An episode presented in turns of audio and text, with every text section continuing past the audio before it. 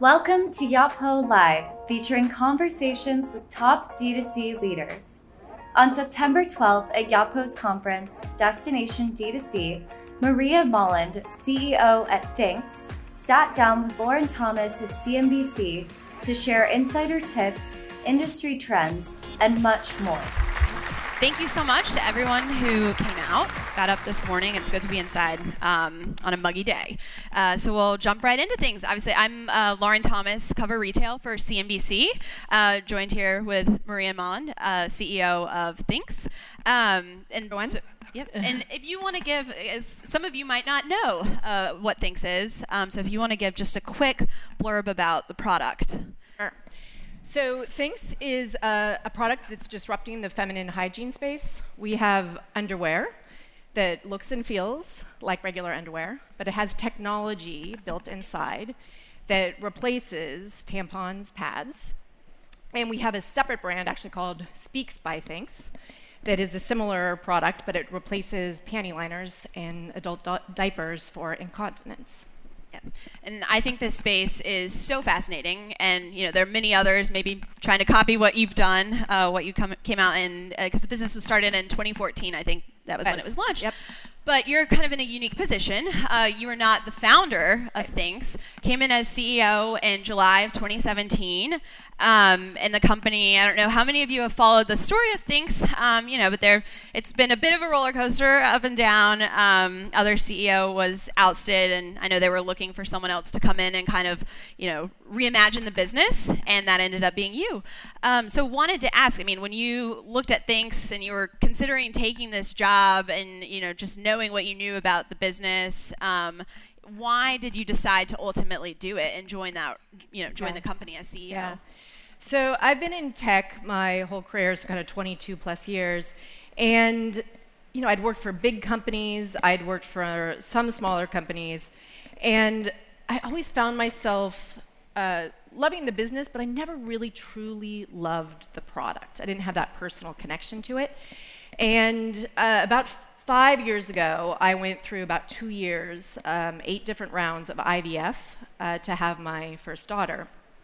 And in the process, I talked a lot to my doctors around why are we seeing infertility rates rise even at younger ages? And the doctors, I mean, this isn't, you know, there's not a, lot of data to completely support this, but they are very concerned about the levels of toxins in tampons and in pads. And that, you know, so you see the rise of a lot of organic tampons and so on as a result of this as well. And, you know, I kind of, I felt that I wanted to be part of a business, whether or not I was CEO or not, um, that was changing lives for the better around reproductive health for women. And around the same time, a friend of mine from London actually gifted me a pair of Thinx. And I just, I loved the product, and it's so mapped to a lot of those um, concerns that I had that uh, I, put I put on a list of actually 10 companies that I was interested in working for. And strangely, two days after I gave birth to my daughter in December of 2016, the board of Thinx reached out to me um, wanting to know if I was interested in the CEO role. So just I feel very lucky. I very much found something that I'm very passionate about. Um, and is a business also that is you know doing incredibly well, and um, so it kind of is able to mix the business side as well as the personal side. And I think one unique thing about the board when they reached out wasn't it? It was all men right at the time. As all men, all yes. men on the board. Yes. So how did you feel? I mean, obviously they were looking for a woman now to come in, which I feel like the business really needed uh, that perspective. Um, but was that? I mean, did you think like, oh no, like this is just asking for trouble? Like why, you know? Or did you look at it as more yeah. like, oh, this is a great opportunity for me to really go in and, and shake things up? I think I, I, for the most part, thought of it as a great opportunity because I had obviously looked at a lot of financials um, yeah. Ahead of time as well, and they were very strong. And in fact, I even asked the board. I was like, "Are you sure these has been they've been audited?" I wasn't. I was like literally skeptical. yeah, sure. And then uh, I met the team, and to me, a lot of joining a company is about you know the team, the collaborative nature of how we're going to be able to get things done. You can have the best product and the best strategy, but if you don't have the best team, mm-hmm. so I just I love them. They're so passionate, and they still are. Um, I think I had some reservations. I'll tell one story which kind of ties to being a woman and being a CEO. Is that late in the process, one of the board members told me that, listen, we really love you. You're the, we think you're the strongest candidate, but you have a four-month-old, mm-hmm. and we're a little concerned that you're going to be able to be a CEO with a four-month-old. Mm-hmm. And that was like shocking to me, first of all, because obviously this is a women-owned yeah. brand, and our products are for women. Yeah. But you know, I kind of collected myself and said, you know, it, in some respects, it kind of made me feel like I'm going to do this for sure, sure. and I'm going to tell yeah. you like I can completely do this even with a four month old. Yeah. So that was probably the only thing that made me think, huh, like mm-hmm. being this board that of all men probably don't get like how women are badass and we can actually 100%. do it all. Yeah, no, I love I love that. Um, so wanted to pivot a little bit into marketing because I feel like you are selling a product that requires a bit more education than like you know a piece of luggage or a mattress, right? And so I feel like uh, in your you know advertising or marketing campaigns, you've I mean, you have to include kind of that educational component. And has that been difficult, or just how do you, you know, how do you educate consumers? Maybe they don't even realize they could use this in the first place, um, but that it's available to them if they want it. Yeah, it's definitely our biggest challenge. Yeah. So, uh, a lot of you probably know this, but we are really changing behavior, and I've, we've been going through the fundraise process. And I had one investor tell me something like, you always want to build the fastest car on a highway that's already been built. You don't want to be building the highway. Yeah. And Thinx is kind of building the highway because sure. people um, have been using tampons and pads for a century and a half. And you know, this has been passed down from great grandparents, great grandparents, right. mothers. Yeah. And to change that cycle is definitely challenging. Mm-hmm. Um, so the way we've approached it is first we just have to let people know that we exist, right? right. The, the, category exists. We also have um, absolutely yeah. we have an increasing number of competitors, which actually I look as a good thing because it's good brought it's bringing more awareness to the category. But we are the largest one, so a lot of it's on our you know on our shoulders to make sure that people know that the category exists. And so how we know the cat how we get people to know the category exists and that we exist is by using images and language that are so, you know, to some, I, I would say they're called edgy. Yeah. Um, I don't well, like to say shock and yeah. awe. I think edgy. at one point, and I don't know if you were CEO at the time, but I know when they were trying to do the big subway ad campaign, there was like some dispute with the MTA over right. some of your ads even being allowed on the subways. So, yeah, we were one yeah. of the, they were one of the first brands. Yeah. now, now you see a lot of edgy oh, stuff on the subway yeah, at this point. And everything. But, um, yeah, I mean that was that was definitely on purpose. It's like how do you know how do you get people to say listen, I know what that brand is, I know what they represent, and hey, you know, the point is not to do shock and awe. The point is to um, get people to really think about the fact that periods and incontinence, which one in three women suffer from, should not be taboo to talk about. It's totally natural. Everyone here uh, is here because a woman had a period. And to, to say that this is uncomfortable to talk about is just um, kind of obscene. Yeah. And so, you know, our goal is not to it's it's to get people to say that is something we should be willing to talk about and also to put some humor in it because yeah. it's a it's somewhat serious topic um, and we want to make sure it's somewhat lighthearted. So it's that kind of delicate balance of the two. Totally. Uh, and then we you choose to get back to your question, mm-hmm. to get, we choose channels and mediums where you can tell. Both the emotional story um, but you also have this ability to tell a functional story. Right. So, you know, how the product works, how to wash it. So mediums that really work well for that are the subway, actually, because you can take out an entire, you know, train car yeah. and you could tell the story yeah. um, and you can explain how to wash it. But one question, because I feel like the, the maybe one issue with the subway ads is how do you, how are you able to track actually like the action that someone that sees that ad takes off of that. You know, like you can't tell if someone sees it and then goes to make a purchase. So basically, tracking ROI, I feel like, yeah. is much more difficult. Yeah, but it's still valuable. I guess it is still it. valuable. So when yeah. we first did the Subway campaign, it was like October of 2015. We were a really tiny company, and I don't think we tracked anything at that yeah. time. um, now we do. We have a BI group, and we spend a lot of time on attribution analysis. Uh, we've done a lot more offline type of uh, marketing and we're venturing into more um, kind of in the coming months. Yeah. And what we do is a mix of traffic. Mm-hmm. Uh, we also now can look at mobile traffic in the particular where that subway line is, so you can actually see how many people are interacting with the brand. So whether it's your social channels or whether it's your website, um, and then we do brand trackers. So we have a, every three months we put out a survey mm-hmm. to a wide array of people kind of across the country, and we see where people actually heard about our brand, right. um, yeah. whether or not it's um, aided or unaided. Okay. And then uh, while we're on the topic of marketing, Facebook, of course, there's you know uh, the idea that Facebook ad prices have increased, so the cost to acquire customers on that channel continues to grow up. But I know you all continue, and I think are maybe even spending more money there. Is that true? Or how have you do you look at that platform differently today than maybe you did when you were just getting yes. started? Yes. So it has gone up significantly, and we still continue to spend more money with Facebook, but it becomes a larger, or sorry, it becomes a smaller percentage of our overall spend. Okay.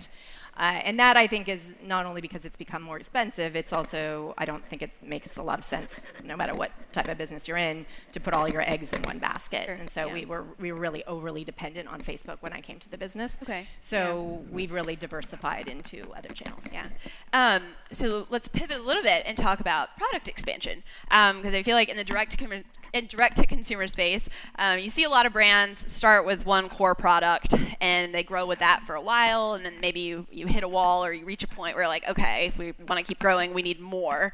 Um, and I know you all have continued to innovate. Um, recently, I think we were talking backstage, you launched a uh, brand uh, specific to kind of the in between, like teen tween uh, girl, which I think is so smart. Um, having sisters in middle school, I think there's a huge market for that. But you've also launched, you have like running shorts now that have this material built in. Um, so how are you thinking about product expansion and kind of growing beyond that core, you know, underwear brief, whatever you started with? Yeah. So first of all, we tend to stay um, really focused on things directly related to periods. So mostly the underwear, and we are the reason we do that is because first of all, the feminine hygiene category is a 30 billion dollar business globally.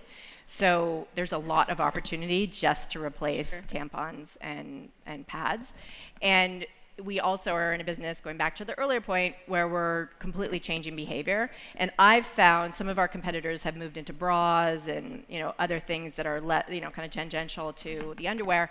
And my per- personal perspective is that um, we want to maintain our focus on the underwear because there's it gets confusing to people. They already have a lot of questions about how the product works, and if you start yeah, going like sure. into lots of different categories, they're like, "What do you really stand for, and what does the technology really do?" Mm-hmm. So we have been innovating around the underwear for the most part, and so we've gone into we, in July we launched what's called Thinx Super, mm-hmm. which is holds up to four tampons worth of blood, and prior to that we were two tampons. So now we can legitimately say for pretty much everyone out there um, that we are a complete replacement to pads and tampons. Yeah. So you know that's yeah. one piece, and then we we have added um, Thinx Between, which is that was in um, a couple years ago for young girls, eight to 12 and then we have uh, Speax by Thinx, which is our incontinence line. And then we've added, uh, about two years ago, we literally only sold black and beige underwear. I called it like the Ford model. and we've added much more of a fashion component. So we have a lot more colors. We launched our first print actually on Tuesday, Cleo, which is wow. um, yeah. kind of a leopard print and so we're kind of we're, we're moving to to like how do we get people to kind of restock their underwear drawers so you know they're not just buying two pairs they're buying eight pairs and mm-hmm. it's a bit more of a fashion play. was the shorts thing then is that more of a test would you say because i thought that was really interesting so we it, did that about apparel. two years ago okay. it was a test um, we we are starting to work on an um, iteration of that okay. test. Fair. Uh, we will move into more athletic wear uh, as my in I think late next year. Um, the shorts has performed well. It is it's a great product. I think the price point is a little high, so okay. we need to figure out how to sure how to Work decrease it a little yeah. bit. Yeah, no, makes sense. Um, so to talk a little bit about your retail strategy, because um, I find it really interesting. Obviously, direct to consumer, you do most of your business online on your website, um, but you sell in some Nordstrom stores today.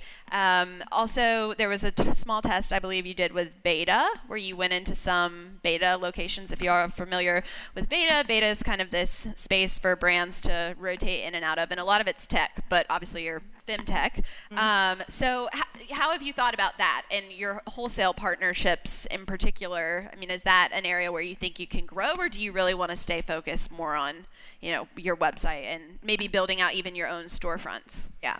So the way we think of wholesale is, you know, first going back to the behavior change.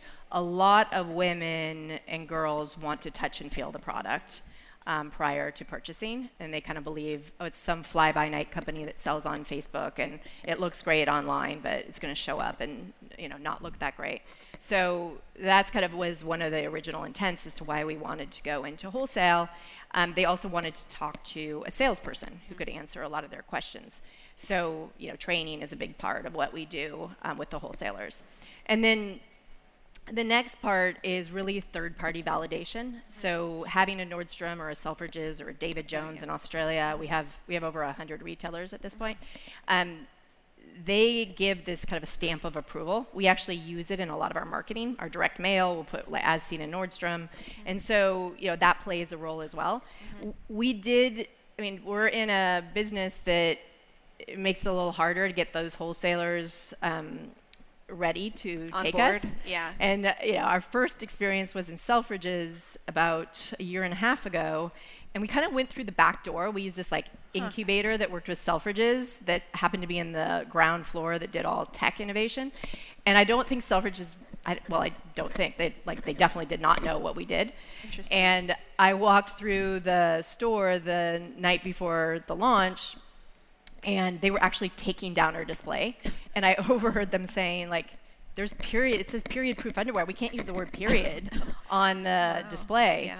And so I had, they actually did take down the display, but our consumers, going to your earlier question, they ended up um, coming to the store. They had seen the press yeah. and demanded the product. Well, is it London it. like your second biggest? It's the third. It's the third one of your biggest, biggest markets, or after country, New yeah. York City. New York City, I think is is that New York City, L.A., San Francisco, okay. Dallas. Um, we're we're pretty actually surprisingly we, we were, we've been going through the fundraise process, and when the investors looked at our customer profile, and I guess I, I, kind of always thought we were pretty strong on the coast. We have a really broad base, customer base, that is really across the U.S. I mean, think of it, we're very much a CPG company, and you know, all, all women have their periods, or, so they're going to need the product. So yeah. you know, we ch- we tend to be much much more Yeah. diverse than you'd think. Sure. What about Amazon as a sales channel? How do you think of Amazon? Because I thought, you know, I did a Google search. I thought I saw some of your brands sell Yeah. on Amazon. So So I view Amazon as this great brand awareness channel. And so we do sell uh, two of our brands, Thinx Between and Speax by Thinx, on Amazon. And we choose select styles and colors to put on Amazon. And so it's somewhat of a revenue driver, but it's actually more about getting people introduced to the brand. And then they say, oh, I wonder if they have more colors than, you know, uh, blue and black, and they'll come to our site. And we've seen that. okay. And how did you pick and choose what you ultimately were going to sell on Amazon, or was that just more? It was a combination of things we wanted to move Yeah. uh, in terms of the inventory, and especially now that we have seasonal colors, um, as well as one kind of product that does very well. So Okay. a combo of both. And both. same price point. You didn't Same change that point, at all. yeah. Okay. And then what we didn't speak much to you know your own stores and kind of how you think about that strategy because I know you've tested some pop-up shops in the past, but looking toward the future, do you think that's something that you want to do more of? Was that successful? It has been successful. Uh, we, I don't think we are ready to like say we're going to have a, a store that is you know long lasting at this point. But I think testing out pop-ups has been successful for us thus far, and we will continue to do it. We are doing a pop-up in a second pop-up in New York, a long-term pop-up that starts um, mid-October for uh, for three months um, in Soho, and we're actually doing a two-week pop-up in Sydney this year as well, which we did last year and was super successful. It Yeah. paid back by like two times. Yeah, and when you say it paid back, I mean, I feel like when I speak to brands about their pop-ups, I, the biggest success. I mean, when you do that activation, online sales in that area tend to go up. I mean, is that something you all see as well? Yeah, although I mentioned the two times, that was actually just the money that was made in the store. Oh wow. Yeah. Okay. So Yeah, but yeah, that was- paid that's upside. Yeah. Yeah. Yeah. Um, I guess to kind of summarize, you know, a lot of what we talked about, and just look at this through a more forward-thinking lens. You know, as you think about, you know, the, just the biggest opportunity for you all as a brand on the next five-year horizon. I know, like you said, you're fundraising right now, so I'm sure that's a big focus, and with that will come a lot of growth. But you know, internally, what do you think you all are, are most focused on at this point? Yeah, so I look at our competitive moat in kind of three buckets. Um, the first is brand and marketing third party validation. And as much as I mentioned some of the subway campaigns and so on, it, the reality is most of our dollars have been on paid social.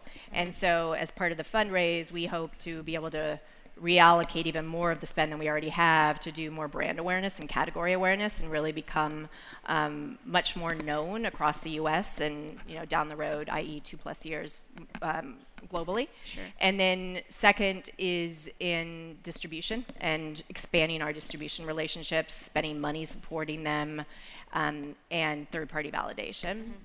We have a leaders program, and what the leaders program is like kind of everyday women and girls that actually sell on our behalf.